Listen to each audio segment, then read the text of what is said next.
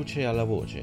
il podcast fotografico di Massimiliano Tempesta in collaborazione con il collettivo USP Photography.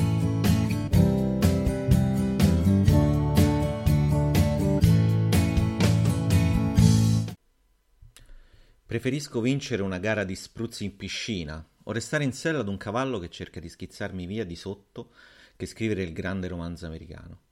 Ecco perché sto costruendo lo Snark, il viaggio intorno al mondo significa momenti di vita. Buonasera e ben, eh, ben trovati al podcast fotografico eh, Dalla luce alla voce. In questa prima puntata parleremo di un personaggio che conosciamo tutti ed è un grandissimo scrittore ed è Jack London, che non tutti sanno fu anche un, eh, un valente mh, mm, fotografo. Ritornando alla frase di prima, e lui alla fine il viaggio non lo finì mai perché si, si ammalò e quindi tornò in patria, però alla fine il, il grande romanzo americano lo scrisse, e, ma probabilmente tutta la sua vita fu un, un grande romanzo eh, americano, fu fu un, grande romanzo. E, ehm, di Jack London tutti noi conosciamo la storia di, di Book, Il richiamo della foresta, o la storia di Zanna Bianca, perché bene o male si leggono alle elementari o alle medie o comunque ce ne hanno parlato. Già eh, in meno, insomma, il cerchio si restringe quando iniziamo a parlare di Martin Eden, che poi è questo, alla fine, il suo grande romanzo, molto autobiografico anche nella tragica conclusione del, del protagonista. Ma abbiamo anche Il vagabondo delle stelle o Il tallone di ferro, che sono assoluti capolavori della, della letteratura, ma non solo, non solo statunitense. Al di là uh, delle sue capacità letterarie, London, come dicevo, fu anche un, un apprezzato reporter e anche un fotografo. Lui iniziò come, come reporter, come giornalista. Diciamo la, la sua prima, eh, la, la, sua fama iniziò lavorando per, per, i giornali. E invece fotografo, come dicevo, non, non tutti lo sanno. E, e, quindi soffermiamoci adesso su questo, su questo aspetto. E la sua vena migliore fotograficamente coincide poi con, sua, uh, con, il suo periodo di fama mondiale, quindi è quell'arco di, di, tempo che va dal 1903 più o meno al 1916, quindi più o meno dal, dall'anno di pubblicazione di, del richiamo della foresta poi, eh, fino al 1916. In questo arco lui eh, scattò qualcosa come 12.000 fotografie che ehm, lui poi amava definire anche documenti umani. Ora, mh, mm, diciamo noi 12.000 scatti eh, non ci sembrano poi una cifra esagerata, però dobbiamo anche pensare alla, all'epoca in cui ci trovavamo e anche alla tecnologia che, che, c'era all'epoca rispetto a quella che c'è oggi. Diciamo che oggi con una vacanza di qualche giorno già eh, 12.000 foto le facciamo abbastanza facilmente, però ai primi del Novecento non era proprio una cosa molto, molto banale. E abbiamo anche una raccolta ragionata di questa enorme massa di, di fotografie e, che si chiama Jack London Photographer. È un estratto di 200 foto eh, di tutto il lavoro di London. E, mh, lo scrittore ci ha lasciato dei, dei lavori molto interessanti, mostrando anche una capacità nell'utilizzo del mezzo e del linguaggio fotografico molto profonda, non era uno sprovveduto e in molti casi fu anche in anticipo sui tempi, soprattutto come utilizzo poi del mezzo. E, ehm, perché lui, mh, diciamo, no, non utilizzò le, le, fotografie o documenti umani solamente come supporto al testo, ma anche in maniera, diciamo, indipendente, quindi proprio come una forma di, come, come se fosse un reportage, un fotoreportage. Certo, eh, all'epoca era ancora molto il fotoreportage che conosciamo noi, all'epoca era, mh, diciamo, ancora in uno stato larvale, non, non era come come lo sappiamo, come lo conosciamo oggi, ma diciamo stava nascendo, era un po' ehm, in una fase ancora primitiva, anche perché eh, diciamo questa cosa fu poi questo, eh, questa esplosione, questa evoluzione del, del reportage, del fotoreportage fu anche eh, aiutata dal progresso fotografico, diciamo non c'erano più quelle macchinette enormi quel medio formato di, col treppiede dovevano essere utilizzate solamente col treppiede con questi eh, che erano enormi e di legno ma diciamo iniziavano ad essere tascabili le potremmo eh, definire così infatti possiamo ripensare al primo fotoreporter di guerra della storia che fu Roger Fenton che si muoveva sul fronte della guerra in Crimea mh, mm, su un carro trainato dai, dai, cavalli e questo per trasportare tutta la sua attrezzatura e poi fotografava solo all'alba. Questo perché diciamo, la fatica di, di, di, mettere in campo tutta l'attrezzatura eh, non era proprio facile. E ovviamente in Crimea durante la guerra eh, il clima non era proprio dei, dei migliori, quindi era molto torrido e quindi fotografava all'alba. Però ricordiamo anche Timothy O'Sullivan che eh, fotografò la guerra civile negli Stati Uniti, però eh, lui arrivava dopo che si era svolta la battaglia e proprio per, eh, diciamo, per la difficoltà poi insomma di, di muoversi all'interno del, eh, del campo di, di, di battaglia e, e, quindi diciamo le fotografava dopo. Famosi i suoi scatti sulla, mh, sullo scontro che ci fu a Gettysburg, che durò mh, diversi giorni e fu una, una, delle battaglie principali della guerra di secessione. Allora, i lavori di, di Jack London fotografici si possono dividere fondamentalmente in quattro, uh, quattro aree, in quattro lavori. Il popolo dell'abisso, la guerra russo-giapponese, il terremoto di San Francisco e la crociera dello Snark, e sono anche in ordine cronologico. Quindi partiamo dal popolo dell'abisso, che fu uh, il primo in ordine di tempo ed è del 1903, quindi bene o male eh, proprio quando fu uh, pubblicato uh, Il richiamo della foresta. Fu un lavoro molto impegnativo per Jack, soprattutto da un punto di vista emozionale. Lui per entrare diciamo più a, al, all'interno della realtà eh, che doveva fotografare si finse un marinaio americano rimasto a Londra senza denaro.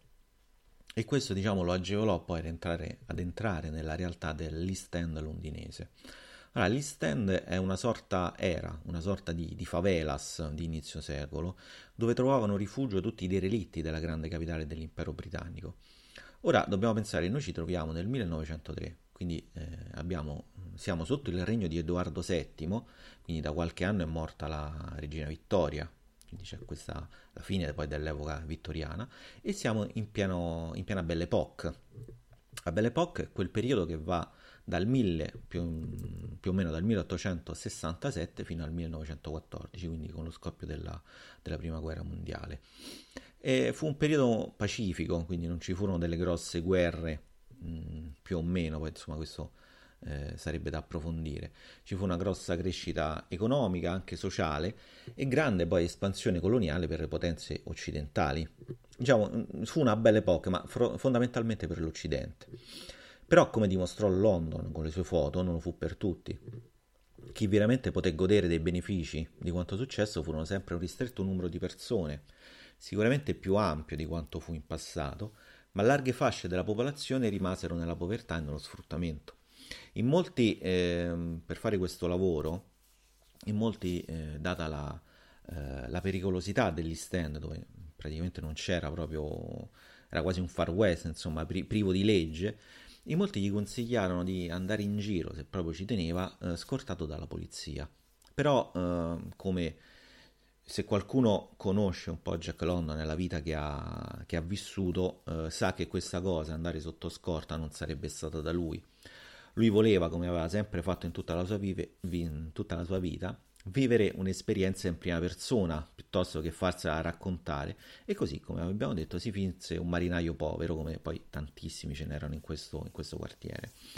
ora sicuramente la sua decisione di intraprendere un progetto del genere fu influenzata, mm, si pensa, poi diciamo, nessuno ha la, la, certezza di questa cosa, dalla visione del lavoro di Jacob Rees sulla povertà a New York. E, ehm, ora, eh, Jacob Rees fu un, eh, un, fotografo naturalizzato statunitense, in realtà era un danese immigrato a New York, negli Stati Uniti, che visse, mh, dopo essere passato dalla diciamo, frontiera, insomma tutti i vari controlli che c'erano per gli immigrati, visse in questa eh, baraccopoli che, dove tutti gli immigrati appena arrivati si diciamo vivevano finché non trovavano qualcosa di nuovo. Fece mille lavori tra cui dai, dai, più umili a quelli un po' più diciamo, particolari, fino poi a diventare un, un, fotografo, un fotoreporter molto apprezzato. Il libro è anche molto, ho visto degli scatti, insomma, anche molto bello. E diciamo si, si vedono un po' delle rassomiglianze tra il lavoro di Rees e il lavoro di, di Jack London. Ora, sia dal, dallo scritto, insomma, dal libro di Jack London, sia dalle sue foto viene fuori una umanità uh, disintegrata dalla povertà e, e, poi soprattutto dall'alcol, che era un po' il rifugio per, per questi diseredati. E una, una società comunque, una popolazione dimenticata dalle autorità, ma che oramai era incapace anche di cambiare il suo destino e quello dei suoi figli. Ad esempio possiamo ricordare le foto di due donne che lottano ubriache, che poi tra l'altro svegliarono, questa fu una scena che si svolse sotto il, le finestre del, della stanza di Jack London.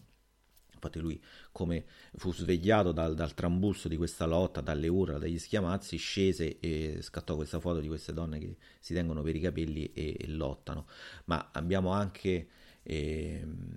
una foto di, di, dei poliziotti che svegliano dei, delle persone che dormono sulle panchine nei parchi, comunque su delle panchine perché non potevano dormire, non potevano bivaccare. Infatti poi c'è una foto successiva in cui si vedono gente che dorme nei parchi appena aperti, quindi nell'umido, sull'erba umida, proprio perché la notte non, non venivano permessi questi, questi, bivacchi, invece durante il giorno sì, dentro i parchi, quindi questa è anche una sorta di, di follia insomma, da parte delle istituzioni. E, ehm, Invece poi ci sono anche dei bambini che giocano in strada e questa è una foto diciamo un po' più poetica, eh, se vogliamo definirla così. E infatti lui poi nel, nel libro lo dice che l'unico, peri- l'unico, momento poetico di poesia che si aveva poi nell'arco della giornata all'interno di questa, di questa favela era quando passava il carretto del, dell'organista, del, dell'organo, che faceva un po' di musica e quindi si vedevano questi bambini che ballavano felici, insomma era un momento un po' un po' più felice. Le foto sono tante, alcune eh, mi, hanno, mi, hanno, fatto ricordare ad un, ehm, diciamo anche a delle foto, comunque a delle situazioni che molto più vicine ai nostri giorni rispetto all'inizio del, del secolo, eh, quindi se pensiamo poi alle, eh, alle varie favelas, non tanto solamente quelle del Brasile, ma anche quelle un po' più vicine a noi, come gli immigrati nel nord della Francia che vogliono andare in Inghilterra, ma anche eh, quelli che abbiamo qui in Italia. Quindi diciamo le situazioni sono sempre un po' sempre le stesse, cambia ovviamente il modo di, di fotografarle, di, di rappresentarle. Ad esempio c'è quella foto che vi dicevo prima di questi immigrati, di queste, no, non immigrati, eh, di queste persone che dormono e vengono svegliate dai, dai poliziotti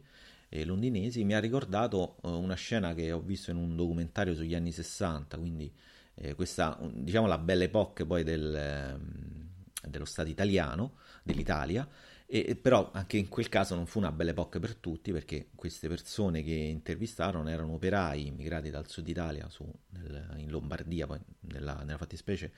a Milano, e, e dormivano uh, sulle panchine della stazione di, di Milano Centrale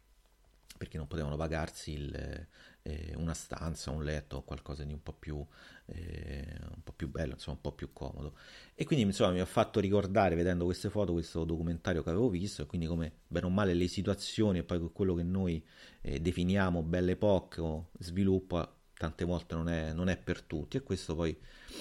nel, nel, libro di Jack, comunque con le foto di Jack London, insomma, ne, ne, ne viene, viene, fuori, insomma, si, si, capisce bene. Ora, dopo questa esperienza che fu a tratti anche diciamo, devastante per, la, eh, per l'emotività di, dello scrittore,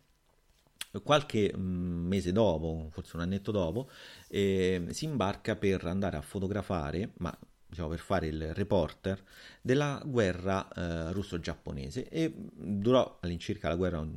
più, più, o meno un anno, quindi dal, dal 1904 fino al settembre del 1905, quindi stiamo sull'arco di, di un anno, un anno e mezzo, insomma, eh, più o meno è questo il lasso di tempo. E la guerra, eh, diciamo, tra queste due nazioni che si, erano in espansione, eh, diciamo, erano ehm, delle potenze nascenti nel, nell'arco dello scacchiere internazionale,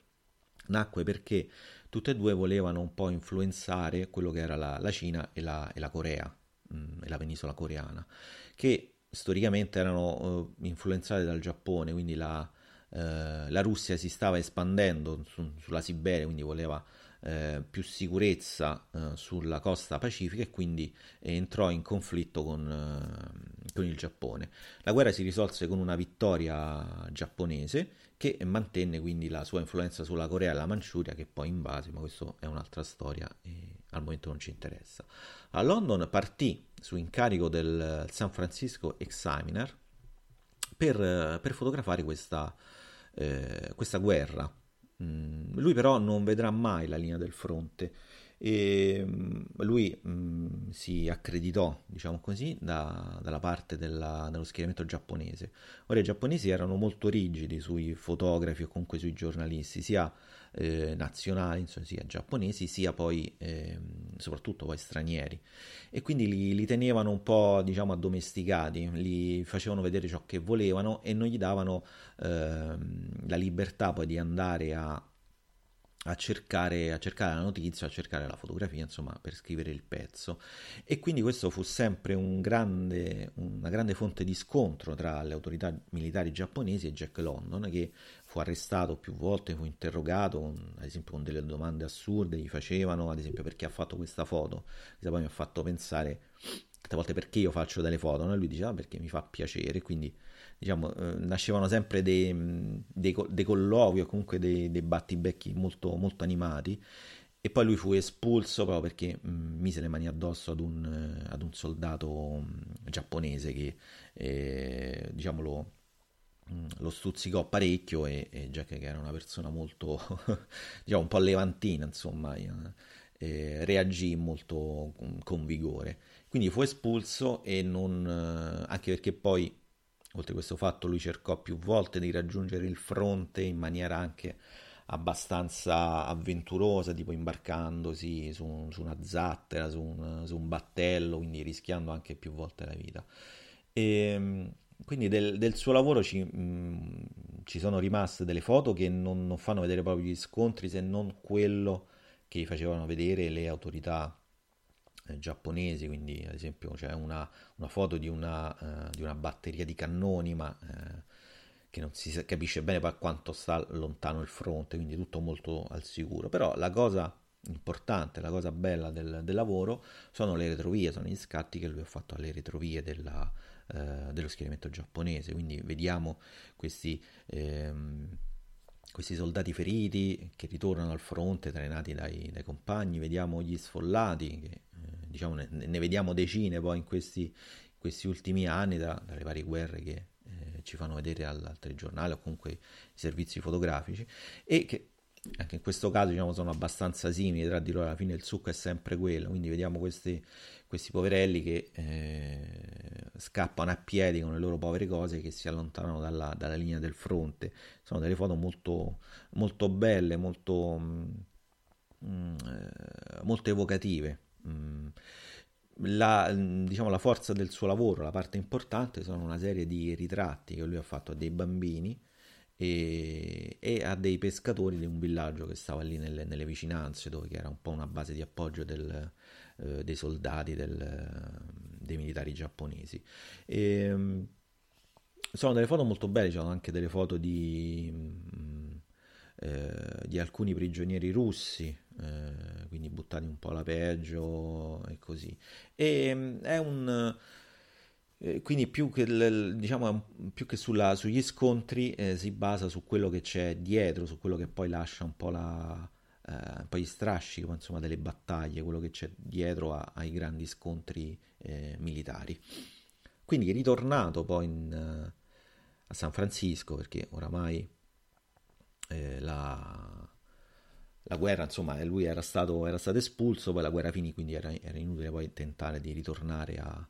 eh, a seguire quello, quello, che ci fu. E um, iniziò a vivere con la sua seconda moglie nel, nel, suo ranch lì vicino a una sessantina di chilometri da, da San Francisco. E nella notte del 1906 fu svegliato insieme alla moglie dalla, dal devastante eh, terremoto che colpì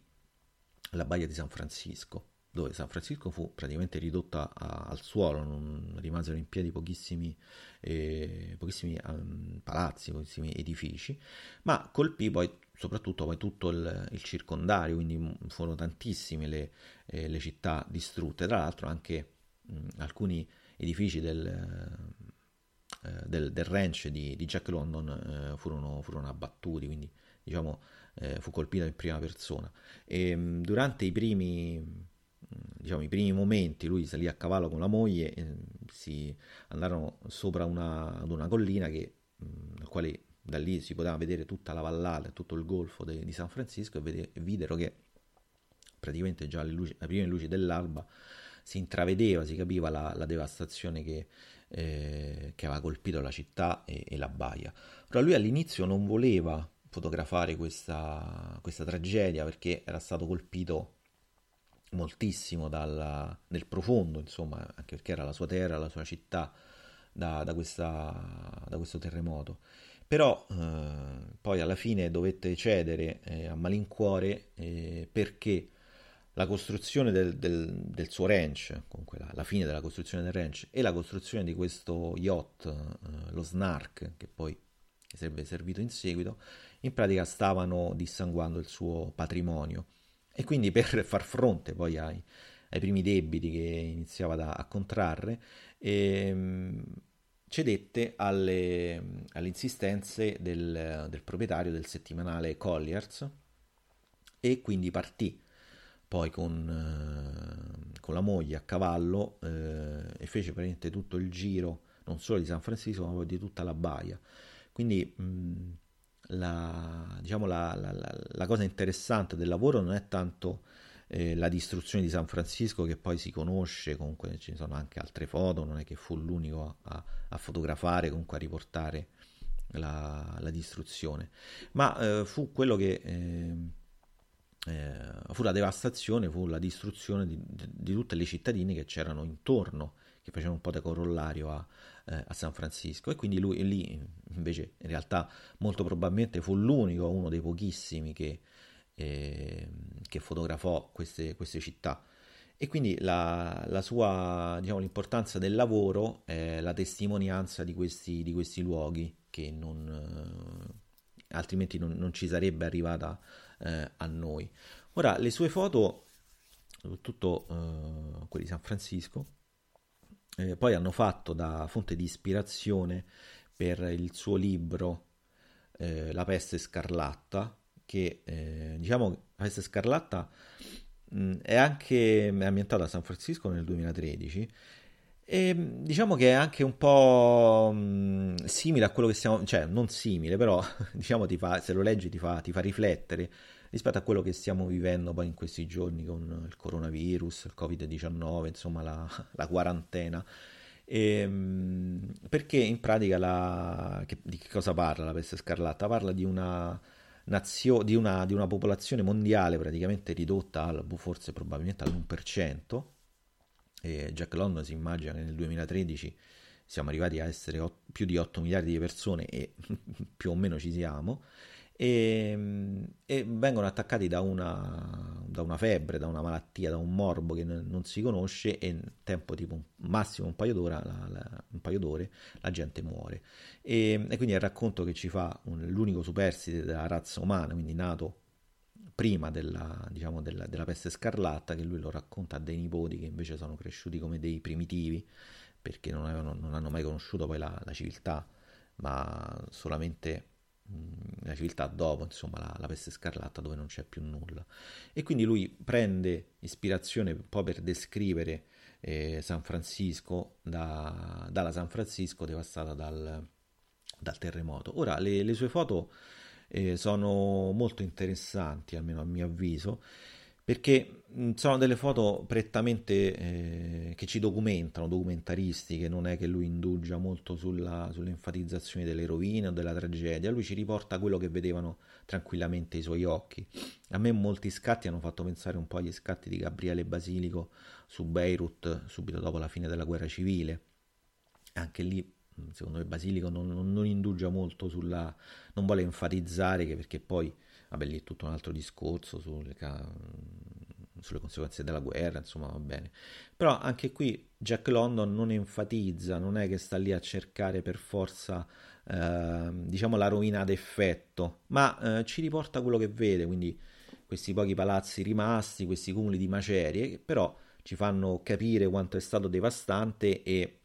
eh, diciamo noi li dobbiamo utilizzare un po' come se fosse una metafora, non voglio dire una metafora, però eh, ci devono far pensare a quello, cioè comunque il, il, il, messaggio della devastazione di quello che hanno passato la popolazione, de, dei morti, insomma, ci arriva anche non per forza facendoci rivedere, ma anche facendoci vedere quello che era un, un edificio distrutto. E quindi eh, questa fu una, un, una, grande prova, soprattutto dal punto di vista del, eh, emotivo, molto più forte poi alla fine di quello del, del popolo degli abissi, perché questo lo colpiva proprio in prima persona. Ora, eh, e qui siamo nel 1906, più o meno eh, qualche mese dopo, qualche anno dopo, lui intraprende questo, eh, questo giro del mondo, immagin- quasi immaginario con, con, lo, con lo SNARK e siamo più o meno nel 1907. E allora la sua idea era quella di, con la moglie e l'equipaggio, quella di, di percorrere tutti, tutti, i sette mari per, eh, e poi fare dei reportage, tutta una serie di reportage. Lui ci riuscì però solamente nella parte che sono del, ehm, i mari del sud, quindi tutto quello che è il Pacifico, le Hawaii, le isole Marshall e fino alla Nuova Guinea, Guam e poi fino ad arrivare a eh, in Australia, in, in, Australia, dove lui fu eh, poi ricoverato perché eh, le sue condizioni di salute peggiorarono, aveva tipo della febbre, cose del genere, quindi poi ritornarono a San Francisco e non, non partirono più. Ora, le, la, la, cosa bella di queste foto, di questo reportage, e facciamo una premessa, pensiamo sempre che siamo ai, ai primi del Novecento, quindi eh, cerchiamo di, di, di, di, capire quello che era la società all'epoca, eh, anche quando leggiamo i, i, suoi, i, suoi, romanzi, rispetto a quello che siamo noi, poi all'evoluzione che abbiamo avuto noi, anche a livello di diritti civili e, e così via. Eh, le sue foto, anche se ai, ai nostri giorni, con, con, gli occhi nostri, ci possono sembrare eh, delle foto un po' quelle del, del padrone bianco, del bianco paternalistico, invece rispetto a, a, quello che erano le foto che normalmente si scattavano agli abitanti indigeni delle, dei, dei, dei, mari del sud, invece sono delle foto che vanno molto avanti perché lui non, eh, non indugia mai diciamo, sull'aspetto, tra virgolette, primitivo delle persone, anzi lui lo esalta, perché lui era proprio affascinato da queste persone che vivevano a stretto contatto con, con la natura, quindi lui non, non andava lì a, eh, a scavare diciamo, sull'aspetto folcloristico, no? quindi del, diciamo, del selvaggio col gonnellino, cioè non, non, lo riportava come in burletta, ma ce lo, ce lo documentava, un po' lo, lo, esaltava. E la cosa poi eh, importante è che lui, quando scattava, non è che li metteva, eh, beh, ovviamente faceva dei ritratti, quindi li doveva mettere in posa, è ovvio, però eh, lui cercava di instaurare un rapporto con, con chi fotografava non, diciamo, eh, cercava di, di, creare dell'empatia che poi se uno ci pensa è la base di ogni buon reportage, no? Noi non, andiamo mai a, da una parte a scattare e poi scappiamo, cioè lì e cerchiamo di, eh, di, costruire un rapporto che poi ovviamente durerà qualche minuto, un'ora, non lo so, però non, non facciamo mai queste foto, eh, alla fine sono foto rubate perché noi siamo lì, scattiamo, cioè un po' li sfruttiamo, ecco lui non, non cercava di fare questo, ma cercava di Mm, proprio perché era affascinato dal loro stile di vita, dal loro modo di vita, cercava di, eh, eh, di entrarci in contatto. E, mm, le foto sono molto belle, sono, um, molte sono dei ritratti di questi,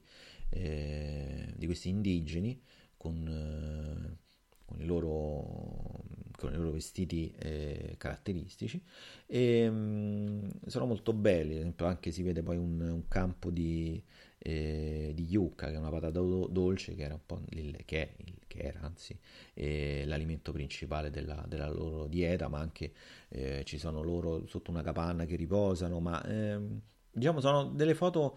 io le ho trovate molto intime in qualche caso, dove lui non, non cerca mai di... Eh, diciamo, lui si vede e non si vede, cioè è quasi invisibile secondo me e non, non disturba mai il, il soggetto con, con, la sua macchina da, eh, con la sua macchina fotografica. Ok, io direi che per questa prima puntata ci, ci possiamo accontentare. Eh, io vi saluto, vi ringrazio poi se, se, lo ascolterete e se mi darete un feedback, quindi mi, mi, mi, mi dite come è andata, se, se, continuare o no ovviamente. E, e niente, molte grazie e buonasera.